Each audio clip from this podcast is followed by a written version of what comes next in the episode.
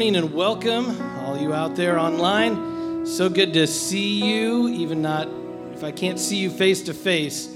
I know that you're there, and we are so thankful that you have chosen to join us in celebrating. Is this not the best day, the best day of all eternity? Is this day that Jesus came out of the grave? This moment is the hinge pin upon which the doors of freedom and salvation swing open to all of us. Our prayer is that you not only hear these messages from God today, but that you listen to them as well. Hey, we're going to have communion here later, as we do every week. It is the chance that we can uh, we can join in with this sacrifice that Jesus that Jesus had, and remind ourselves of what what He did, the the price that He paid on the cross. And I encourage you, take this moment if you haven't already to go and get some of the get some things that you can use for our communion time. And also, just want you to know that the church is not resting at all. The church is not standing still. It is continuing to mobilize. It is continuing to fight against the enemy. And it is continuing, she is continuing to spread the good news. And we are doing that here at Southwood. So we encourage you to continue to be faithful in your giving and to support our ministries and our missions. In person, you can send them in by mail, or you can also go to our website and click on there and, and give online.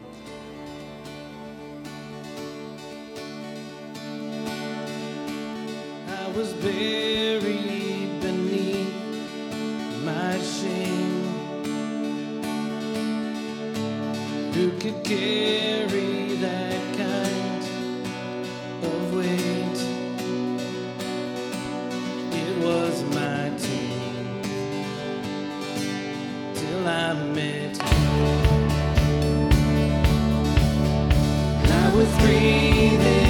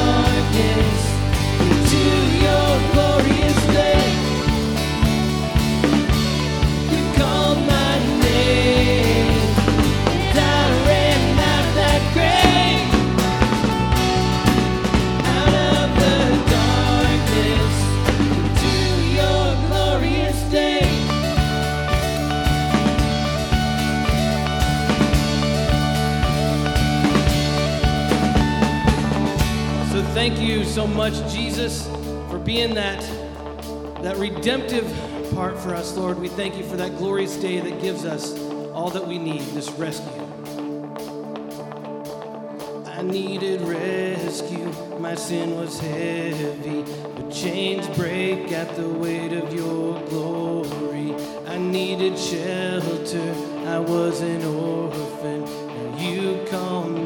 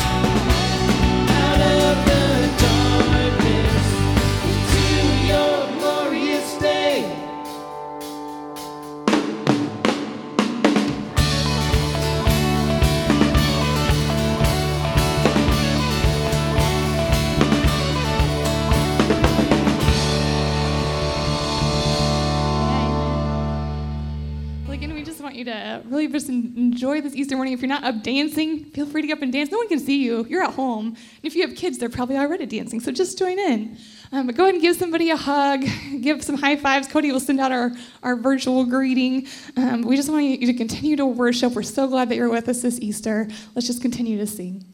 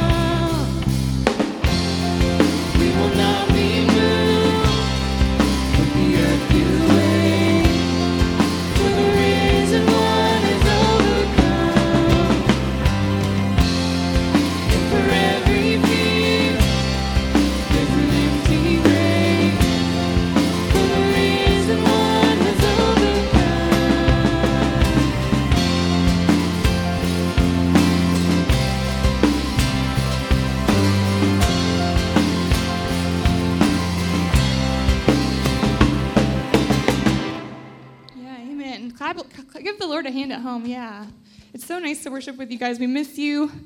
Um, we're getting ready to take a time of communion. And um, yesterday I went for a walk. I was practicing and I had the baby in the stroller. So I've got the worship music kind of blasting. I, I listen to it aloud when I've got to hear, listen to her, listen for her. Um, and I was just feeling really stressed and overwhelmed by everything going on. And um, all of a sudden I just heard her start to sing. And I'm going to cry because it's just like the coolest thing to see your child hear the words of the Lord in worship.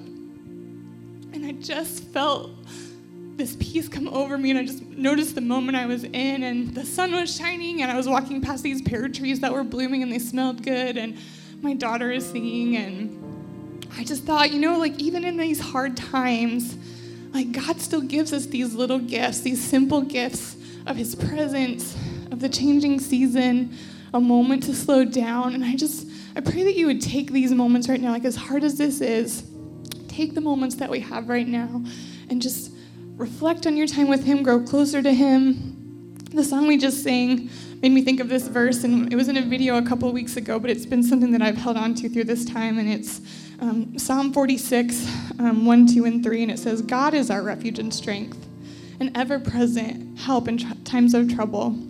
Therefore, we will not fear. Though the earth gives way and the mountains fall into the heart of the sea, though the waters roar and foam and the mountains quake in their surging. And I just thought that was so beautiful that even though it feels like the mountains are falling the, into the sea right now, we don't have to fear because of what he did on this day so many years ago. He saved us. He rose from the grave and gave us everything that we need for our life and for salvation. So we're going to take a time of communion, and I just pray you would get that bread, get that juice at home. Um, just take a moment and remember Him, thank Him, search out the things that He He wants for you during this time, and just let me pray for you here.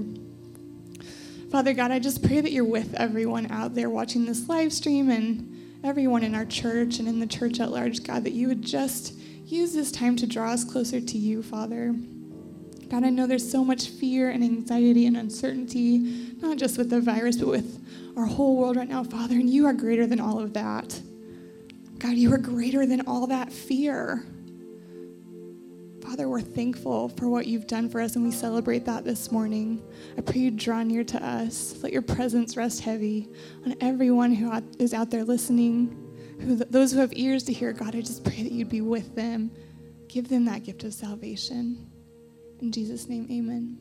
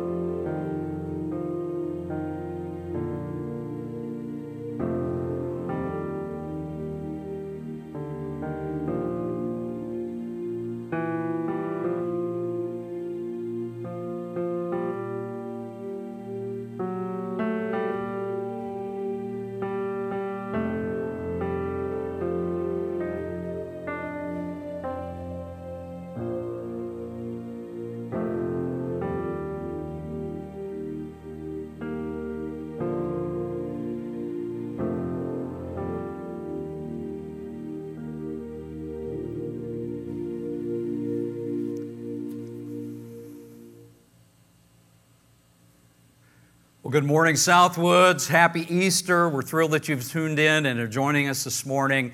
And uh, we're just, uh, we're so grateful for our risen Lord, and we're grateful for you. Before we dive into uh, this morning's message time, I just want to invite you, if you would, let's bow our heads together. There are thousands of churches all over America and the world, actually, thousands and thousands, many thousands of churches praying right now on a regular basis on Sunday mornings for God to, uh, to just intervene with regard to this COVID 19 pandemic. And we want to be right there with them. So just invite you to bow your heads with me wherever you are and join me in prayer. Just agree with me in your spirit as, uh, as I word a prayer that lots of us are praying uh, this weekend, all right? Heavenly Father, we humbly call upon your name, asking you for supernatural peace and strength in Ephesians 6, the Apostle Paul speaks of the spiritual power of prayer. Your word says that when we pray according to your will, our prayers are mighty, they're powerful. So, Almighty God, together with believers all around the world right now, we ask you to shield us, to shield our families, our churches, our cities, the nations of the world from the ongoing effects of COVID 19. Would you break its power, Lord? Lord, we ask you to shield all doctors, nurses, first responders, all the people who are vulnerable in our culture and community from contracting this, uh, this virus. We ask for this, Lord. Lord, we ask you to put fresh words of faith and comfort and healing and salvation into the mouths of your people around the world. Give pastors and their congregations the inspiration, the vision, the faith they need to fearlessly make known the mystery of the gospel on this resurrection morning. Lord, we ask you to deliver our world from despair, from panic. In this uncertain time, may you make it so that people will find true comfort, strength, peace, and deliverance for their souls as they call upon your name. Oh Lord, we thank you for hearing our prayers. We thank you that you care. And we humbly ask all these things in the loving and powerful name of our resurrected Lord Jesus Christ. Amen. Amen. Amen. Well, thank you for, for joining with me in prayer and would encourage you to continue to do that. Uh, I know God is honored by our prayers, He hears our prayers, and they do make a difference. They do make a difference. Well, for several weeks, we've all been constantly face to face with mortality tables, death counts, the threat of death, our own death, the threat of death of people who are close to us that we care about. I mean, we're constantly seeing charts like the ones we put up on your screen here, right here for you to see. Charts of, uh, of just how many deaths are taking place a day, and we're seeing hospital photos in the news and empty streets all over cities uh, uh, of our land. And, and let's be honest, it's a terrible burden to bear. It sort of creates a type of trauma of the Spirit in all of us. It just saps the hope, saps the joy out of life. It leaves us feeling fear, it leaves us feeling uncertainty. Exhaustion is a byproduct of all this. Well, today, what I want to do, I want to remind you that there is a God in the heavens who wants to lift that burden from your shoulders, from your spirit, and he didn't send an ambassador to do it. He didn't send an angel to do it. He stepped down from his throne. He robed himself in flesh, and he personally entered our world to do something about death's domination over you and over me. And during the next few minutes, I invite you to listen really close as we work our way through a couple of passages of Scripture. And I want you to let Jesus, our mighty, loving Savior, lift the smothering burden of fear and death from your shoulders, from your spirit. He wants to do that, and He wants you to let Him do that in the next few moments. To help you experience what He wants for us to experience this morning, I just invite you uh, to uh, open your Bibles with me to uh, John chapter 11. We're going to look at a transformational moment in the ministry of Jesus. It's recorded here in this passage of the Bible. This event took place only a couple of weeks before Jesus' own death and resurrection. One of Jesus' close friends, a man named Lazarus, had unexpectedly died. And so Jesus traveled to his friend's hometown to see his family, presumably to pay his own last respects to, uh, uh, to Lazarus and to uh, his family and so on. But according to the biblical count, Jesus had more in mind than just paying his last respects. Because as you'll see, Jesus was not very fond of death. I want you to listen carefully as we read and reflect together on Lazarus' story and apply it to us, apply it to the time in which you and I currently live, and things that we need to process as we're in the middle of this. And uh, just listen and see if God doesn't have something to say to you and if his spirit won't strengthen you and lift your spirits some. John 11, and we're going to start at verse 17. This is what the Bible tells us. When Jesus arrived at Bethany, Bethany was the hometown of Lazarus. When Je- Jesus arrived at Bethany, he was told that Lazarus had already been in his grave for four days. Bethany was only a few miles down the road from Jerusalem, and many of the people had come to console Martha and Mary in their loss. When Martha got word that Jesus was coming, she went to meet him, but Mary stayed in the house. And Martha said to Jesus, Lord, if only you had been here, my brother would not have died. I want us to pause from reading right here. You know, life and death are often filled with if only statements. Most of us have made some of those statements along the way. You think of right now, a lot of if only statements. If only we'd gone to the doctor sooner. Some people are saying that right now in our culture. If only we'd have understood the symptoms better. If only we'd had this or that medication, maybe something would be different about our lives in this moment. If only this had happened or that had happened. And probably some of us are saying, sort of like Martha, if only God had heard our prayers and showed up sooner. Lots of us have felt that kind of thing. And some of us get stuck in the if only stage of grief. And it's easy to do, it's just really common. Notice how Martha, though, in our text, Martha, Lazarus' sister, dealt with her if only feelings. Remember, she said, If only you had been here, my brother would not have died. And then, verse, 20, uh, verse 21, she goes on and says to Jesus, Notice what she says. Martha said to Jesus, Lord, if only you had been here, my brother would not have died. But even now I know that God will give you whatever you ask. Martha didn't camp in the land of if only. She honestly acknowledged her feelings, her grief, her disappointment with God, even in this moment, with Jesus himself, that he hadn't shown up earlier. She honestly acknowledged those things, but she was emotionally willing to move on, still trusting in God's goodness, still trusting in His ability to intervene in the here and now, still trusting that what, has, what was not her preference, that God still had a plan, a good plan.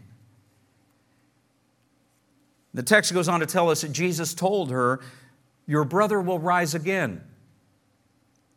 Yes, Martha said, He will rise when everyone else rises at the last day. I mean, she just thought to herself, you know, Jesus is thinking about, you know, the future way down the path, but Jesus had something else in mind, as you'll see in a moment. Now, I don't want to spend a whole lot of time on this particular passage, but I have to bring something out here in Martha's words in verse 24. It's important that we understand that the Jews in Jesus' day predominantly believed that the dead would one day be resurrected. I mean, Martha's just acknowledging that here when she says, He will rise when everyone else rises at the last day. They believed that, that a day, the majority believed that a day would come when the dead would be resurrected. And they believed it because, unlike many in our day, they had read Daniel chapter 12, they had read Job chapter 19, they had read Isaiah 26 19, which says real clearly, just listen to this passage, look at it on your screen. It just says, Those who die in the Lord will live.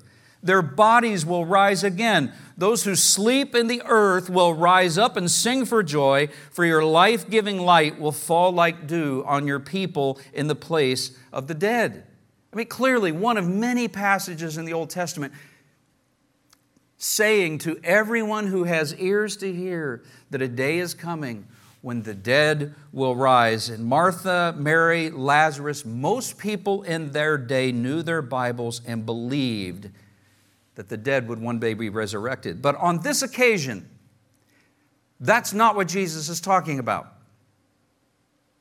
Jesus, in this particular occasion, was revealing something transformational about his identity to his friends then and his friends now, you and me. Verse 25 Jesus told her, I am the resurrection and the life. Anyone who believes in me will live even after dying. Everyone who lives in me and believes in me will never ever die. Do you believe this, Martha? He asked. I mean, this is such a revolutionary statement, and sometimes it can fall on familiar ears to you and me, but you have to get the revolutionary, rogue nature of what Jesus was trying to say here. Look at it one more time. I am the resurrection and the life. Anyone who believes in me can live, will live, even after dying. Everyone who lives in me and believes in me will never ever die. Do you believe this, Martha? And this morning I have to ask you, do you believe this? Do you believe that Jesus is speaking the truth, or do you think he's just telling people what they want to hear? Speaking to weak minds timid souls words that they want to hear. Well, Martha responded with these words in verse 27. She says, Yes, Lord, she told him, I have always believed you are the Messiah, the Son of God, the one who's come into the world from God. And then she returned to Mary and she called Mary aside from the mourners and told her, The teacher's here and wants to see you. So Mary immediately went to him, and a few verses later, the Bible tells us that when Mary arrived and saw Jesus, she fell at his feet and said, Listen again, Lord, only, Lord, if only you had been here, my brother would not have died. When Jesus saw her weeping and saw the other people wailing with her, a deep anger welled up within him, and he was deeply troubled. Where have you put him? He asked them. They told him, Lord, come and see. Jesus wept. The people who were standing nearby said, See how much he loved him. But some said, The man healed blind man. Couldn't he have kept Lazarus from dying? Jesus was still angry as he arrived at the tomb, a cave with a stone rolled across its entrance. Roll the stone aside, Jesus told them. And we need to pause right here so I can ask you this question Who was Jesus angry with in this moment? Was he angry with Mary? Who just said, You know, if only you'd been here, Lord. Was he, was he mad at her for her disappointment? Was he mad at Martha because of her disappointment? Was he mad at Lazarus? Maybe he'd, maybe he'd not socially distanced himself appropriately and he got infected with a virus and died.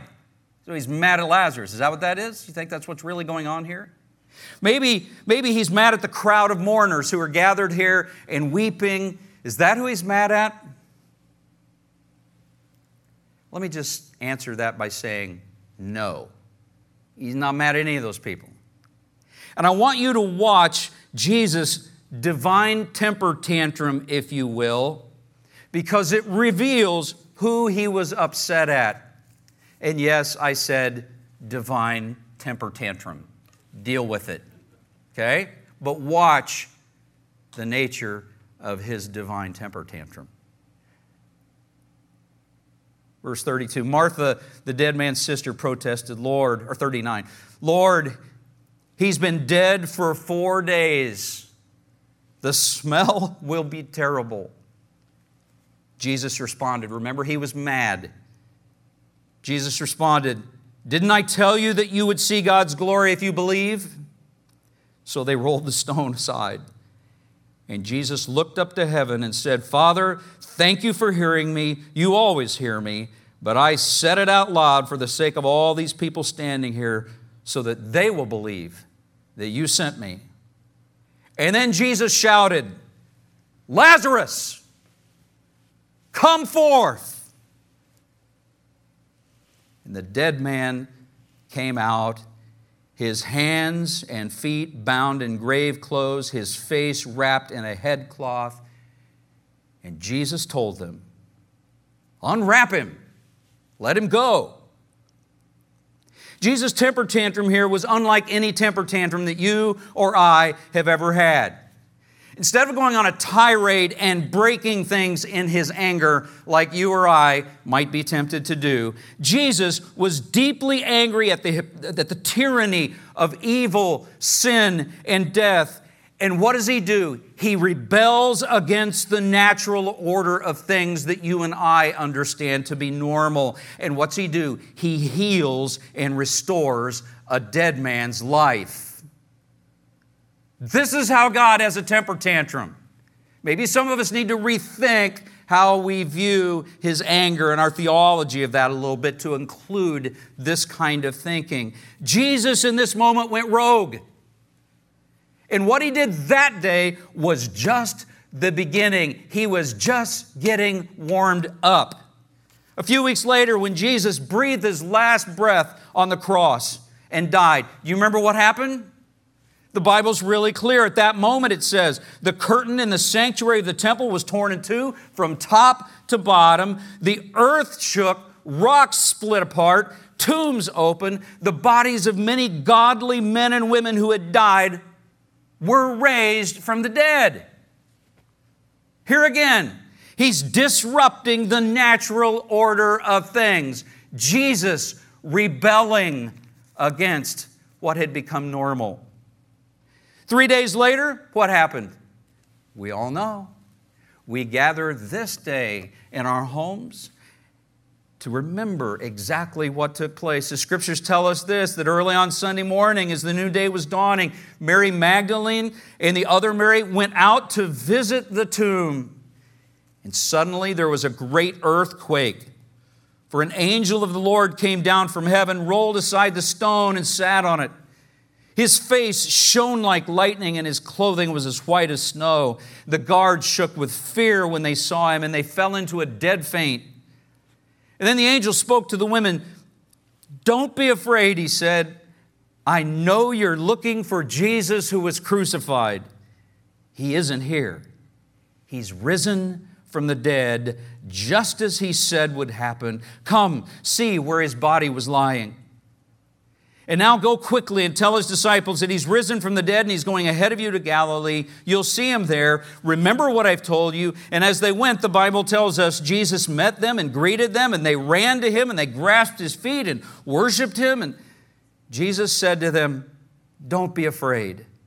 Don't be afraid. Go tell my brothers to leave for Galilee, and they will see me there. I mean, this was a stunning moment a moment they could not have imagined. But Jesus was turning the natural order of things upside down. And according to Jesus' own words, what began on that day, what began you know, on the cross when he died, and what began at Lazarus' tomb was just the beginning. Listen to what Jesus says. John 5 says, Don't be so surprised. He's telling his disciples. Then, and his disciples now. He's saying, Don't be so surprised. Indeed, the time is coming when all the dead in their graves will hear the voice of God's Son, and they will rise again. Those who have done good will rise to experience eternal life, and those who have continued in evil will rise to experience judgment. It's because of passages like this that people have looked at, the, looked at, at John 11, where Jesus says, Lazarus come forth, and thought to themselves, It's a good thing Jesus said, Lazarus come forth. Because the prophecy of Scripture is that one day He will speak to all men and women and children throughout the earth. Come forth from your graves. Today, what you and I celebrate is this, friends. It is not Jesus' objective to flatten the curve. Jesus came to reverse the curse, the curve. That's why he came. And today, that's why we celebrate. That's why we remember that he's unlike any other religious figure in all of time and history. You can go visit their graves. You got to look for Jesus. You got to look for his. And you check all the empty ones because he's not there. He's risen. And you know, what this reveals to us about Jesus is that Jesus is not fond of death. But think about this. Do you know what his death reveals to us about him? What it reveals to us about God? The fact that he would endure death, which he hates, which he despises, which he rebels against, the fact that he would endure it indicates that Jesus is rather, shall we say, fond of you. He's fond of me, fond of us. You don't have to take my word for it. This is exactly why Jesus says, and explains about the Father, says, you know, for God sent, uh, God so loved the world that he sent his one and only Son, sent his one and only Son, that whoever believes in him shall not perish but have everlasting, eternal life. It's a statement of God's overwhelming love for you and for me. Scripture doesn't stop there. It just it repeats the echoes that over and over and over again. And one other passage that I just have to share with you is in Hebrews chapter 2, verses 14 and 15. And maybe this is worth you noting and reflecting on in the days ahead as we continue in this crisis, unless today happens to be the day that God shuts it down, which He can do that, you know. And we're praying for that. But listen to this passage. Because God's children are human beings made of flesh and blood, the Son also became flesh and blood, for only as a human being could he die. And only by dying could he break the power of the devil who had, who held the power of death. Only in this way could he set free all who have lived their lives as slaves to the fear of dying. Friends, this morning I just as you just you think of the weight of our world on us right now. Would you just let it go? And would you understand that you are loved by an extraordinary God with an extravagant love? And His great longing is that you would look heavenward and instead of being stuck in grief, in all kinds of if onlys, that you would look heavenward and just put your faith, your trust, your hope in Jesus, who came to forgive your sins. Will you just say in your spirit, Lord Jesus, I choose you. Thank you for forgiving me. Would you put your faith and trust for victory over death in Jesus, who hates death and came to destroy death and the devil who had the power of it? So that you, who feel its oppression right now could be set free. Set free of the fear of it, set free if it finds you somehow. Because remember Jesus' words, he just says, we looked at it a few moments ago. I am the resurrection and the life. If you put your faith in him, though you die, you don't really die. Will you just put your faith for victory over death in Him? Just say, I do. Lord Jesus, I reject and renounce the fear, and I put my faith in you. This Easter, this Resurrection Sunday,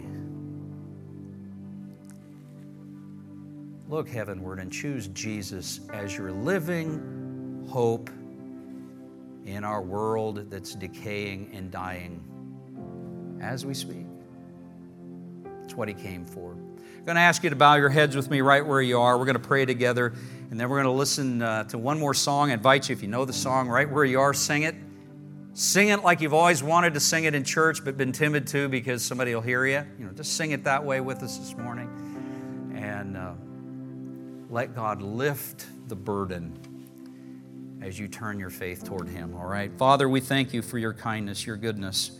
We thank you for the salvation that you made possible for us through Jesus' death, burial, and resurrection. We thank you that what began, what began with Lazarus and continued at the cross, and what expanded at his own resurrection, and what has continued since that day, and what is predestined by your power to happen in the days ahead. The resurrection of all the righteous. God, we just ask that you would fill us with faith and peace and hope. That just as you're the light of the world, Lord Jesus, you'd help us to reflect that light, that hope, that love everywhere we go. We thank you that you hate death because we do too. We thank you. You've extended life to us now and forever. We choose it in the name of Jesus. Amen. Amen. God bless you. Happy Easter. Enjoy this song. Sing it from your heart and receive its message.